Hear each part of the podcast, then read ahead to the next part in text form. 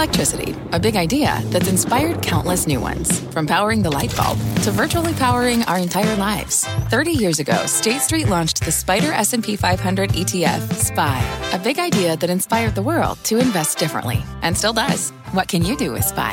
Before investing, consider the fund's investment objectives, risks, charges, and expenses. Visit ssga.com for a prospectus containing this and other information. Read it carefully before investing. SPY is subject to risks similar to those of stocks. All ETFs are subject to risk, including possible loss of principal. Alps Distributors Inc. Distributor.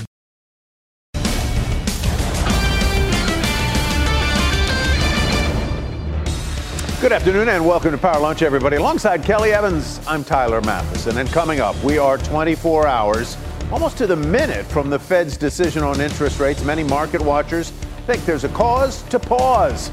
Today's CPI, big inflation reading, showing the sh- slowest growth in two years there. We're going to discuss what it all means for the Fed and the markets, plus a Reddit revolt. Users shutting down parts of the site to protest new fees as Reddit tries to raise revenue ahead of a potential IPO. Where are going to people people going to go to get their stock advice, Kelly? Wall Street bets. Don't mess with that. Hi everybody. Let's uh, get a quick check on the markets before all of that. Dow's up 173. We're pretty much at session highs right now, about 50 points off. S&P's up 31 to 43.70. Nasdaq's up eight tenths of a percent. Tesla is higher again today.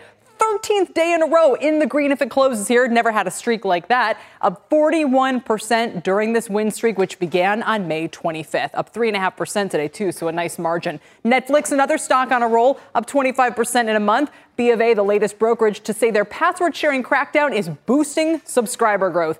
Netflix also taking a stab at live sports. They'll be hosting a celebrity golf tournament later this year. Those shares are up 2.5% today. And gotta mention Oracle rising to an all time high after earnings beating expectations on cloud computing growth, unveiling plans for generative AI for businesses. Larry Ellison's net worth climbing quickly on the back of this monster move in the shares to an all time high, Tyler. All right, thank you very much, Kelly. We start with the Fed as we are less than 24 hours away now from the big decision on interest rates. The Fed widely expected to pause tomorrow, but uh, could signal their intent to hike again as soon as July, a kind of uh, pause with some teeth in it.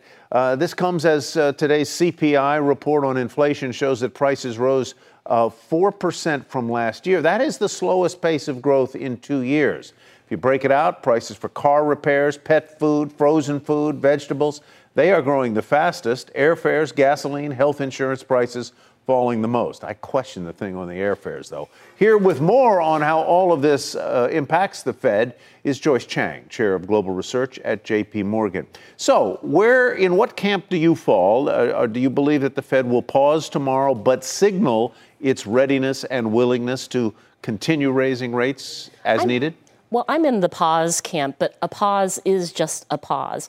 And I think they will signal that their bias is to hike. And even though you've seen inflation come down a, a, a, tick, you see that something comes down in inflation, energy, but then food prices go up. And so just US core inflation, it's been resilient, it's been sticky.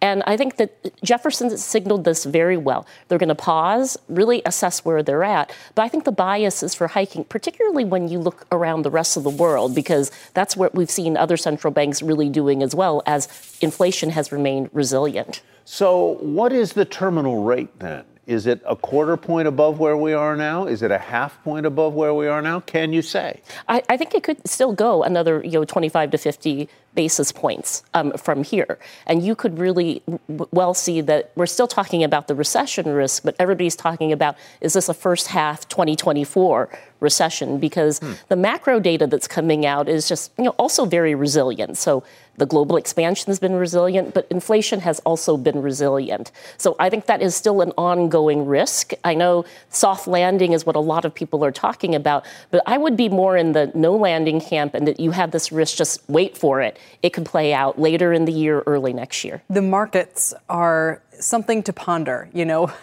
when they look at some of the all-time highs we're notching today, when they look at the strength of you know tech stocks in particular, but just any kind of momentum area. We mentioned uh, Tesla and Netflix just a moment ago. How do you think that factors into the Fed's decision?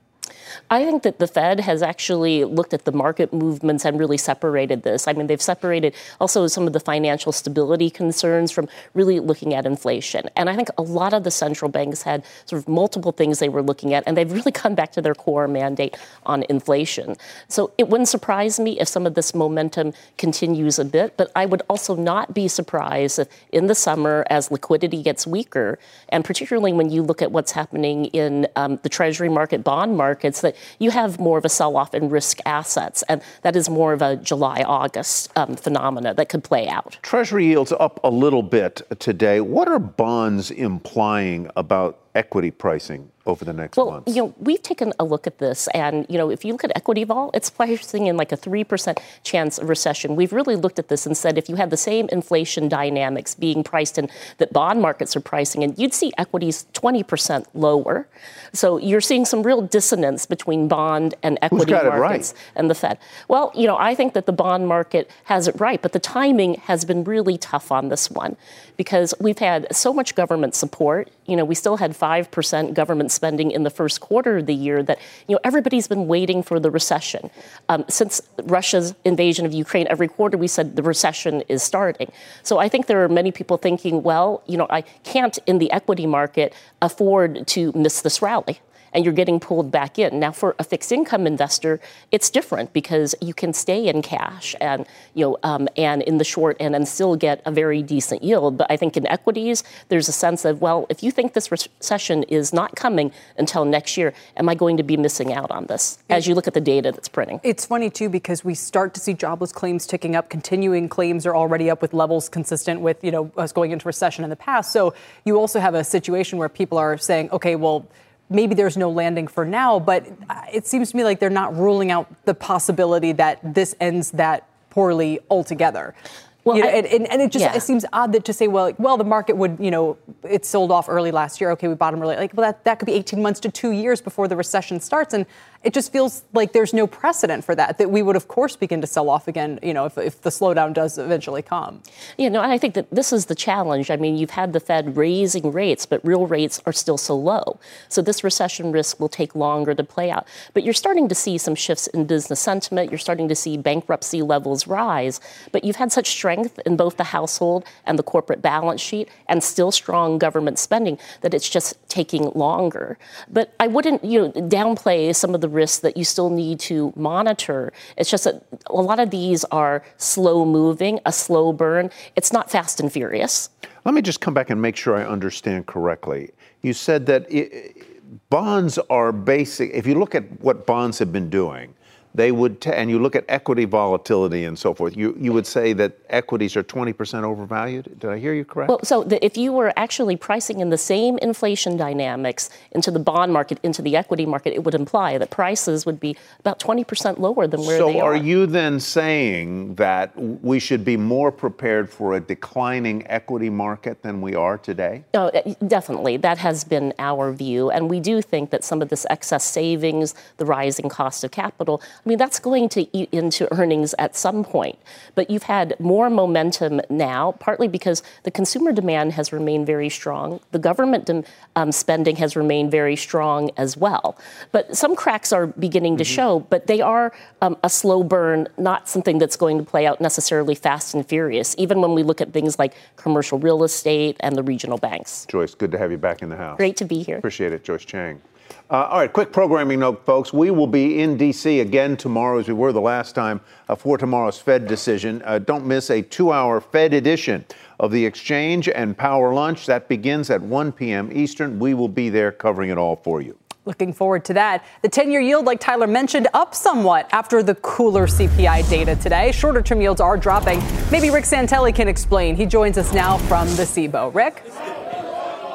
There's always an answer to every question, isn't there? As you look at twos and tens on one chart, we know that the CPI data had a little something for everybody. But twos and tens moved about the same. Look at a one week chart. They moved about the same in the range. Really, we're kind of still in that range. And to answer your question, well, let's let the charts answer it. Year to date S&P and 10 year. You know, when I used to trade in the pits, if interest rates were going up, I expected the economy was getting a bit better. And that's, I think, what stocks are telling us at the moment. Let's see what Mike thinks about it. Mike, here's the big question that was asked. Uh, does it surprise you that the S&Ps, the Dow, the Nasdaq all look so good uh, uh, when interest rates are going up? What do you think of that relationship? I mean, interest rates have been the, the primary driver of volatility this year. People looked at unemployment for how would, what would happen in interest rates. They've looked at obviously CPI for this reason, and naturally they looked at the Fed.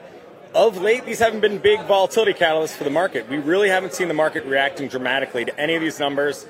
Tomorrow should be interesting, but I, I, don't really expect much out of the Fed as far as that goes. CPI today was a pretty muted number. We're not seeing these big inflation numbers we saw. See, I agree. I don't know anybody thought we were going to see it drop like a boulder from the uh, Sears Tower or Willis Tower. I think what we've seen is the 11th straight month that we have seen year over year headline inflation drop. That's not so true with core. But core is making a dent. And I guess the issue really becomes if the Fed does nothing and kept the rate at five, five and a quarter over time, do you think that'll make a difference with inflation?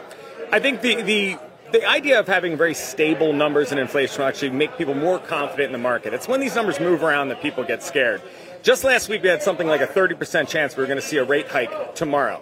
Now that's in the single digits. We're looking at somewhere 50, 60% for the July meeting those type of like kind of planned out, everybody's comfortable with these numbers. That makes people confident in the market. That's why we're seeing the market at yearly highs. People are relaxed with what they're seeing. Now, whenever I'm in a group context, and I bet you it happens with you too, our friends and relatives want to know about this recession. And you had an interesting comment when I said, How do you trade? Do you trade as if there may be a recession, but don't concentrate on it, really disrupting your strategy in the here and now? We have been uh, one month away from an, of uh, a recession for the last 18 months. Exactly. And it, the idea of being scared at all times is usually a really bad trading strategy right now. As we see it, the VIX is under 15. The regional bank story is more or less gone away.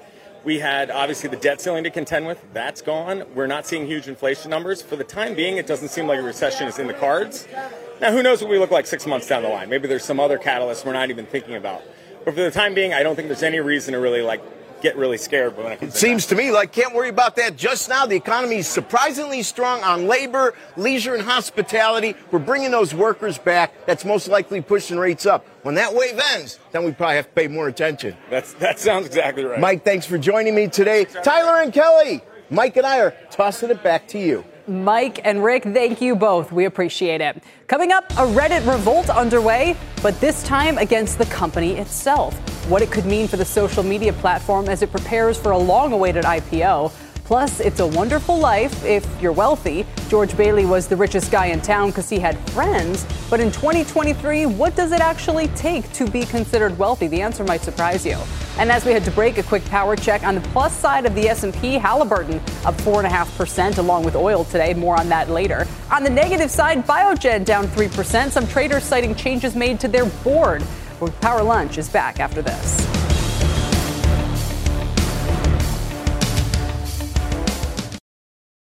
Picture this. It's Saturday morning and you're on your John Deere compact tractor.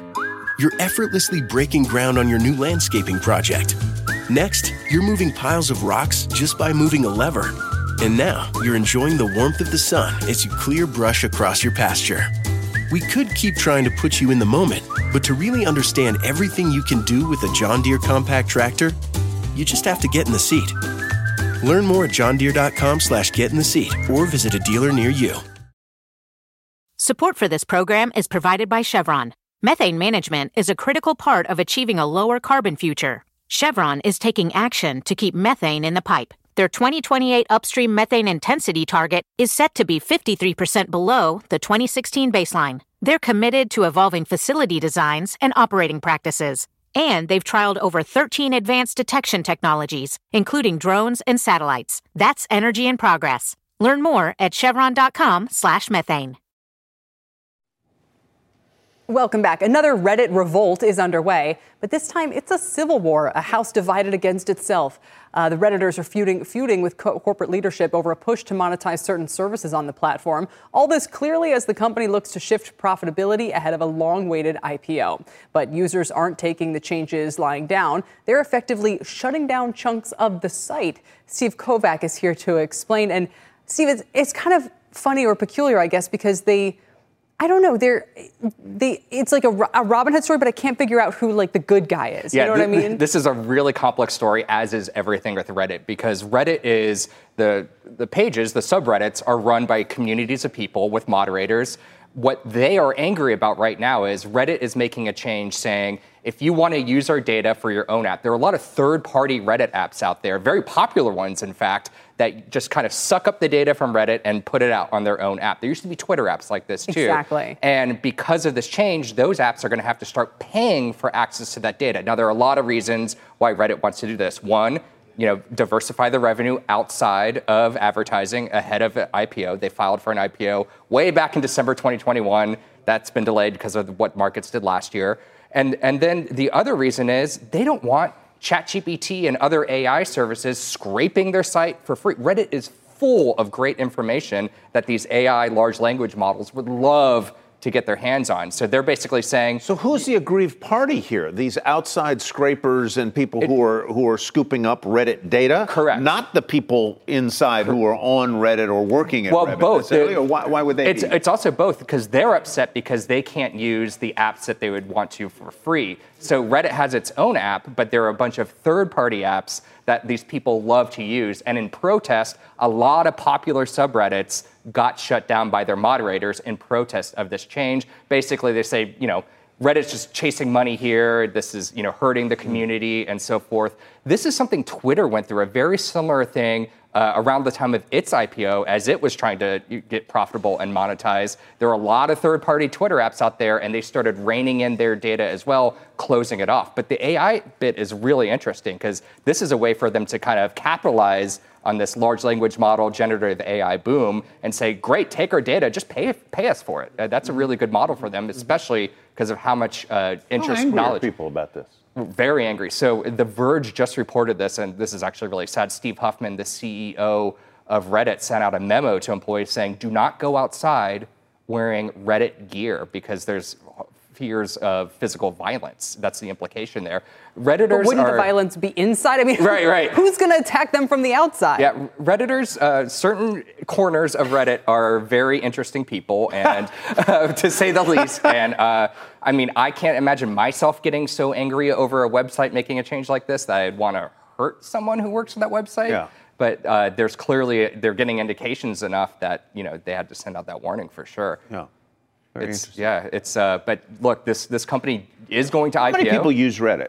Do we know? I, I forget what the latest. It, it's a lot. It's it's o- well over hundred, couple hundred million. A couple hundred yeah, million. but I forget the exact number. Their but it's a lot. scale of Twitter? Oh yeah, bigger than Twitter. Bigger I would say. Twitter. Yeah, tw- tw- Twitter's maybe two hundred. Uh, so it's it's huge, and it's it's also a very passionate community too. So it's not just people who check it randomly; it's people who care about it so much, basically for free. They'll manage these subreddits and and manage these uh, mini communities. Um, there's just a lot of heart and soul people put into this. That's why we see such passion Mm. around any major change they make. So now the question, obviously, this is more than a distraction. It comes.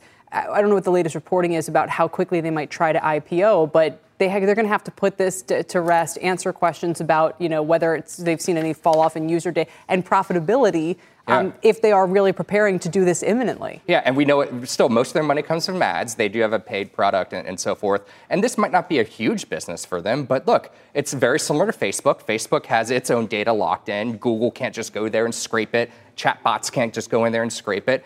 They own the data too. It's Reddit's right to do this, whatever they want with their data on their site to me, it sounds smart, especially because we talk about this in journalism. I think we had a discussion about this last week on the show.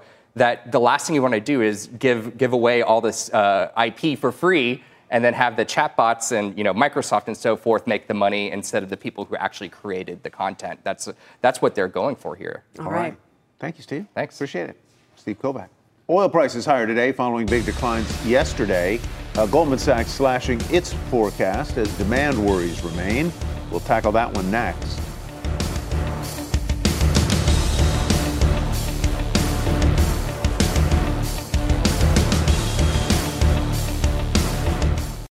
If a friend asks how you're doing, and you say, I'm okay. when the truth is, I don't want my problems to burden anyone. or you say, Hang it in there.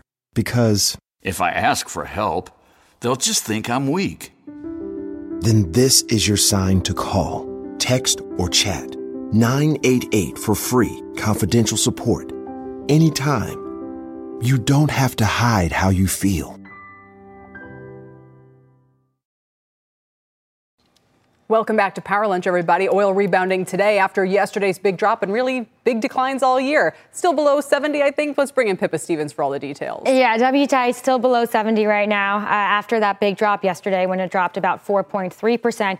So it is making back those gains, but once again, still below that $70 level. A couple of factors driving the bullishness today, including China cutting a key short term lending rate. And so the idea there is to inject some um, optimism into that post you know, COVID recovery that has yet to actually come to fruition.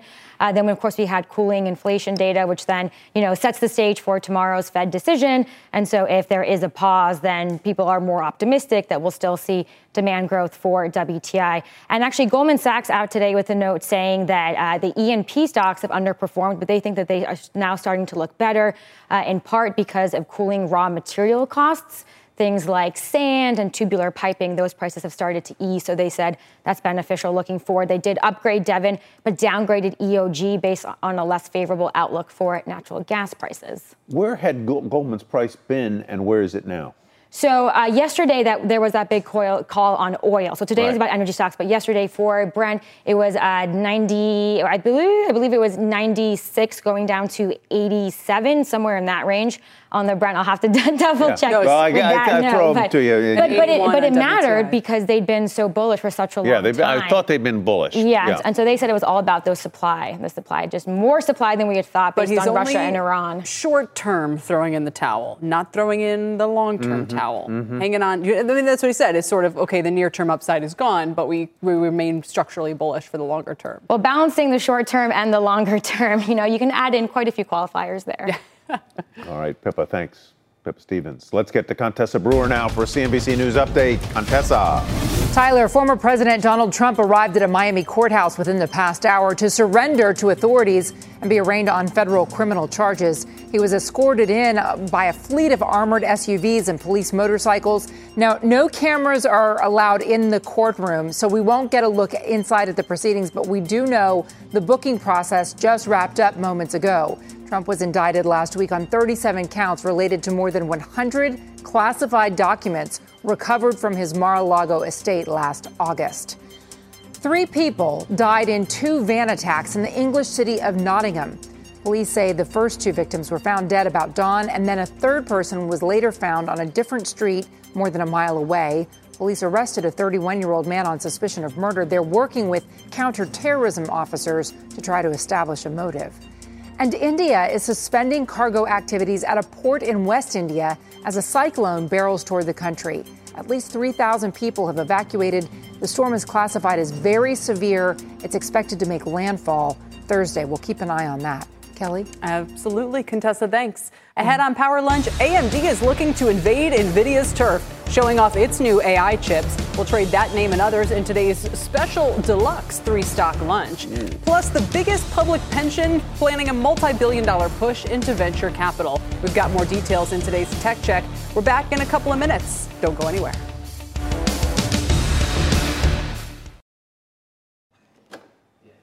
Welcome back, everybody. It's time for our three stock lunch, and we've got a deluxe edition today with three key stock stories on our radar. Our team of reporters will give us the news and moves. There they are. Then our trader, Scott Nations, president of Nations Indexes, will give us his trades. Welcome, everybody. Let's start with Home Depot with our very own Dom Chu. Dom, what's going on there? All right, so Kelly Tyler, Home Depot shares have been wavering between gains and losses, as you can see there, pretty much all session long but none of the moves have really been all that dramatic, meaning perhaps that Home Depot and CEO Ted Decker pretty much gave investors exactly what they were already expecting at today's investor day. Now, Decker and the rest of the Home Depot management team affirmed their full year forecast for America's biggest home improvement retailer, adding that it expects overall home improvement markets to grow by low single digits with gross profit margins pretty much in line with what they were last year. Now, one of the things that Home Depot and other retailers will be struggling with is the concept of shrinkage. Now, that's industry jargon for the negative effects of theft on a company's financial results, something Ted Decker spoke about in his interview with Becky Quick earlier today on Squawk Box. It's a big problem for retail, and it, and it goes across retail. And, and, and, just to take a minute, sort of at the root cause of this, this isn't the random shoplifter anymore. These are organized crime rings that are organizing and sending runners in to stores to steal en masse. And then, you know, this fencing is much more sophisticated. It isn't just pawn shops anymore. A lot of this product is fenced on online marketplaces. All right, so Kelly Tyler, shrink, shrinkage, those words will be heard a lot more from retailers in the coming months and quarters. I'll send things back over to you. That is quite something. Yeah. A company like Home Depot, especially. All right, Scott, what's your take on the stock? What do you do with Home Depot? Dom laid it out really well. I think it's a buy. Again, the fact that they reaffirmed guidance is disappointing because both revenue and earnings expected to fall this year. But this is the name that can take advantage of stabilization of the home improvement business. PE is still below 20s. It's not exactly a bargain, but the stock is down 5% year to date. So this is an investor stock. This is one you're going to look back in three years and say, you know what? I did really well there just because of, of where they are in the space. They're the leader in the space. All right, let's get to uh, Christina Partsinevelos, and she's going to tell us about AMD. Hi, Christina.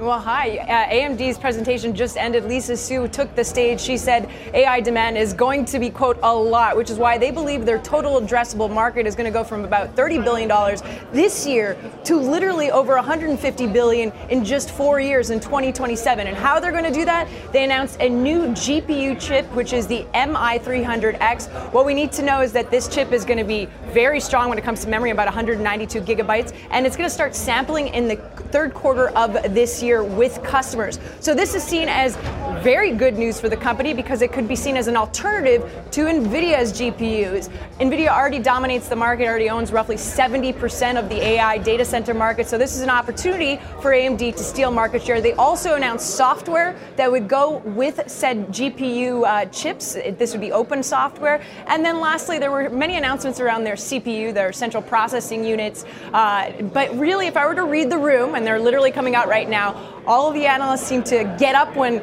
Lisa Su spoke about AI. They were all snapping pictures, and that seems to be a lot of the excitement around this next generation GPU that'll allow AMD to compete with NVIDIA. And I'll have more uh, later on at 4 o'clock with my interview with her. All right, Scott, very rosy picture being painted there on AMD. You buy it? Uh, it's rosy because it's a bubble. And while AI may end up doing wonderful things for mankind, the stock is up 30% for the month. It's up nearly 100% year to date. Uh, and it's a bubble. The, the company is actually expected to see slightly lower revenue, slightly lower earnings mm. in 2023. PE of 40. Uh, I'm old enough to have seen a couple of bubbles.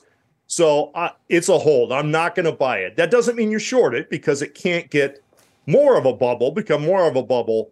But this is the, the business side of this isn't really going to play out for two or three years. All right, let's uh, remind viewers not to miss AMD CEO Lisa Su in a first on CNBC interview that comes this afternoon. Uh, she'll join John, uh, join the closing bell overtime live at 4 p.m. Eastern time.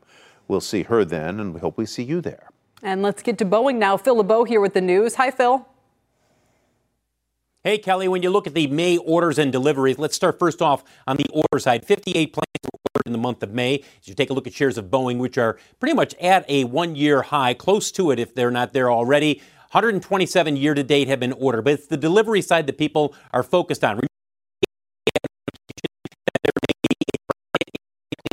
Some 737 MAX have to do some inspections, potential rework. Well, they're still delivering. May 50, they delivered. 36 of those being Maxes.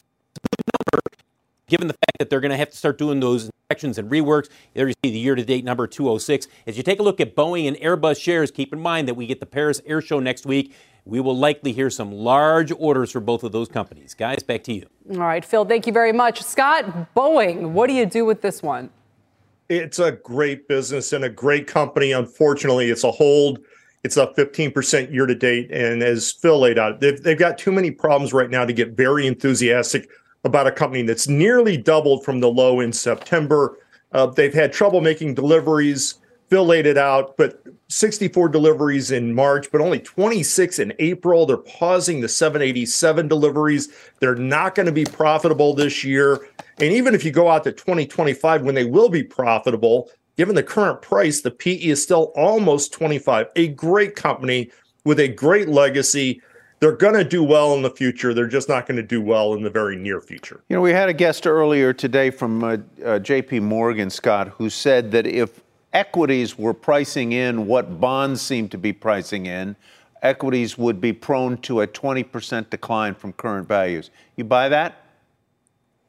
I think the problem for equities in general is that uh, the the indexes have been supported by just a tiny number of names, and I think what might happen if if we get a little bit little bit of bad news, then those biggest names are mm-hmm. really going to take the brunt of it because that's where people have gains, but it's also going to be where they feel like they can get out at the best price. They can get some liquidity to get out. So uh, the the fact that we've had a run up and it's been focused in so few names, I think that's really a vulnerability for our market. All right, interesting take there, Scott Nations. Thank you very much. We appreciate it.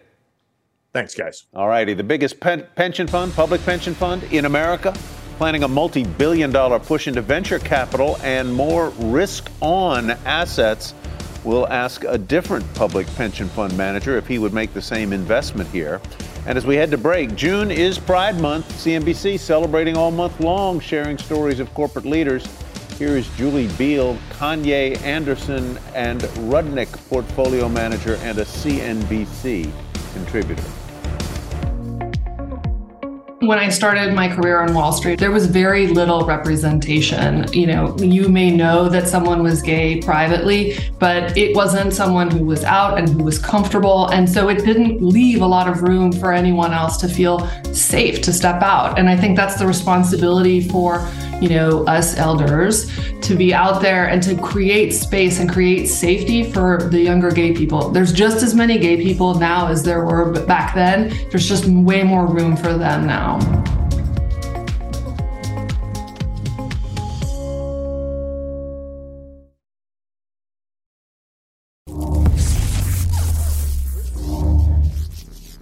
Big investors might now be looking to the private markets for a tech comeback. Earlier this week, CalPERS set out plans to push into venture capital as part of its private equity portfolio. Deirdre Bosa joins us now with a special guest for today's Tech Check. Deirdre. Tyler, thank you very much. And I am pleased to have Chris Ailman, Chief Investment Officer of CalSTRS, second largest public pension fund in the country, join me. Chris, it's great to talk to you again. Um, you just heard what Tyler said. CalPERS, as I'm sure you know, increasing its allocation to venture. What is CalSTRS and how are you thinking about it as an investment class at the moment?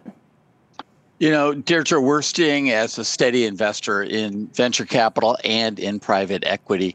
Both we and CalPERS, sadly, I would say, being in California, right next to Silicon Valley, we're both mm-hmm. underweight venture capital, and it has a lot to do with our sheer size. But then the disclosure laws in California, a lot of the VCs would rather mm-hmm. take their other money. I think it's a great move for them. Uh, they've been behind the curve in private equity. They haven't done a lot of investing in the last decade. Uh, believe me, I like to throw rocks at them, but it is my pension plan, oddly enough. It's just down the river. Uh, but you know, I think we've been a steady state investor in private equity through the decade. They were in and out. Uh, for us, we're actually 15, uh, almost 16% in private equity. So yeah. pretty comfortable where we're at right now.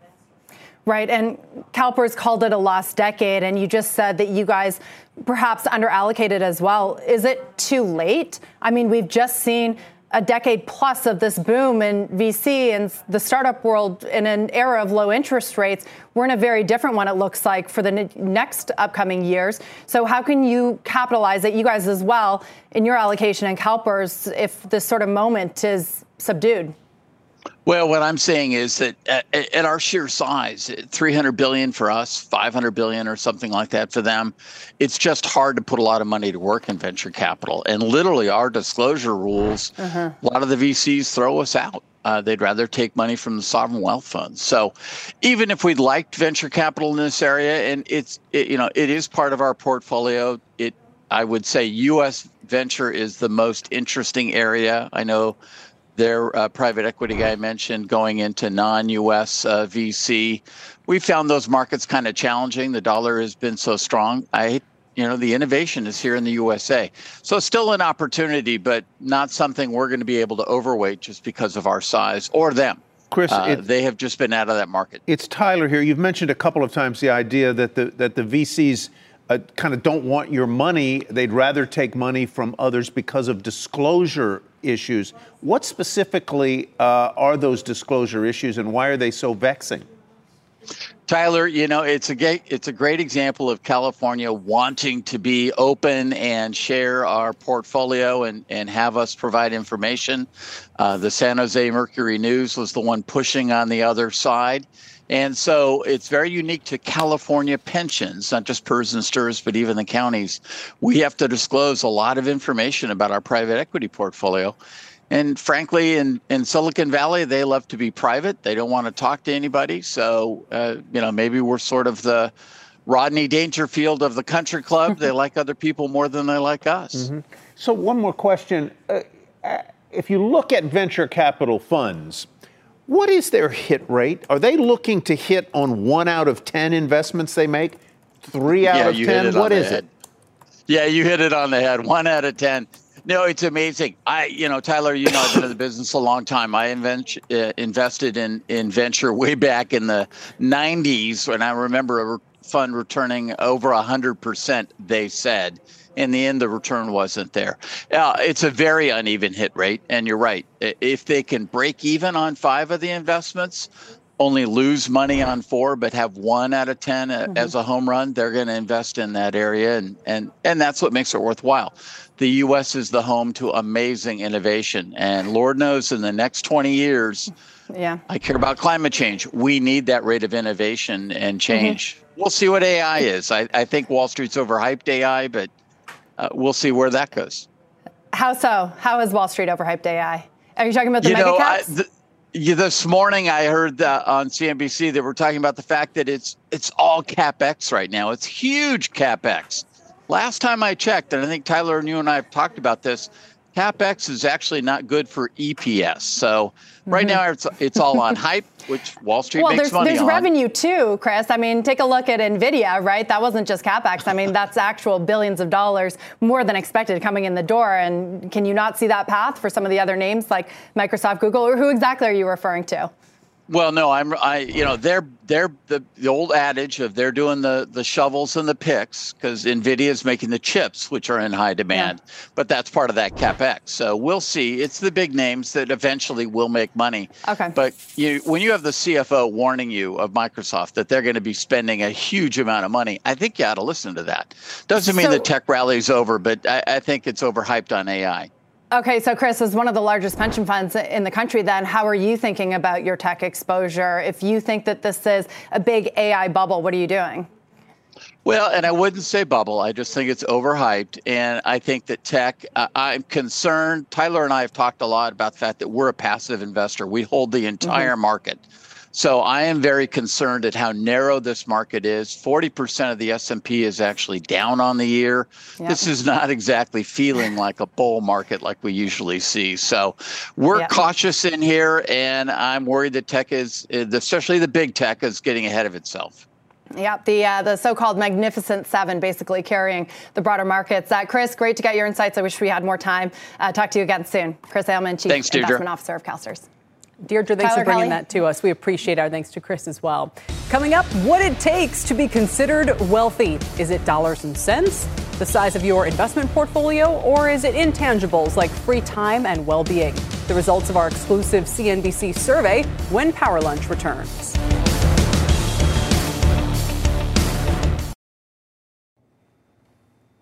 How much money do you need to have to be wealthy? Sharon Epperson joins us now with one answer, but also how being wealthy and feeling wealthy are different things, Sharon. They are different things, Kelly. You know, people seem to be rethinking their relationship with money. The new Charles Schwab Modern Wealth Survey asked people what it means to be wealthy. And in a new twist, more Americans mentioned their well being over money and assets to define their wealth. Charles Schwab polled 1,000 adults, and nearly two thirds of them say being able to enjoy healthy relationships with their loved ones better describes what wealth means rather than having a lot of money. And 70% say wealth is not about is about not having to stress over money. Only 30% say it's actually having more money than most people you know. The survey finds it takes an average net worth of $2.2 million to be considered wealthy, but that's for other people. What about you? Well, among the 48% of Americans who say they already feel wealthy today, their average net worth is about a quarter of that at about $560,000. We're going to have a lot more to talk about in terms of wealth and money at the virtual CNBC Financial Advisor Summit on June 15th. And to join us, you can scan the QR code there, register um, at cnbcevents.com slash financial advisor. I, I find it interesting that wealth and well-being get intersected here. Yeah, the, people think there's a magic number, and that magic number doesn't make people feel happy or wealthy necessarily. So I think mm-hmm. th- this is showing that more people want to just not be stressed about how much money they have. They want to have a better balance, if you can call that, or figure out what their priorities are, are in terms of work and in terms of their life. And they want to have relationships and enjoy experiences mm-hmm. more than having a lot of money. It gives you a sense of where people are willing to spend money.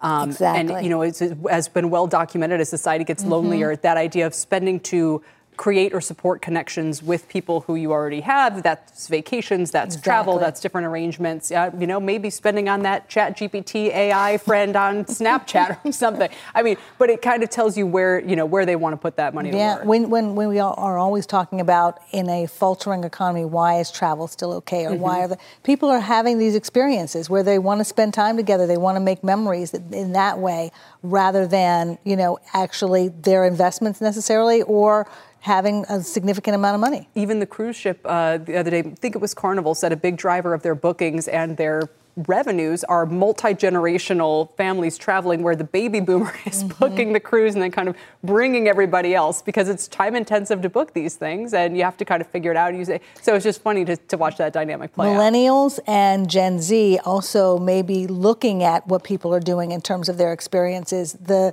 social media impact oh, yeah. that's driving wealth what does it mean to be wealthy people are looking at what they see wealth to be and wanting to do that they're also looking at social media to get to get advice, whether it's mm-hmm. financial advice, investment advice, um, particularly millennials.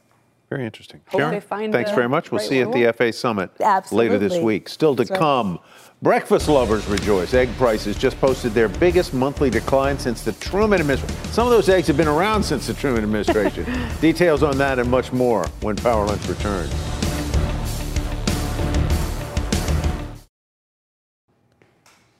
Welcome back, everybody. Three and a half minutes left in the show and a bunch more stories that you need to know about. So let's get right to it, starting with apartment rental growth declining fast, shifting the market to the tenant's favor for the first time in years. The largest deceleration over any year in recent history, according to data firm CoStar Group and rental software company RealPage. If we get an annual decline, it'd be relief for millions after rents rose 25% nationally uh, in about the two years prior to that.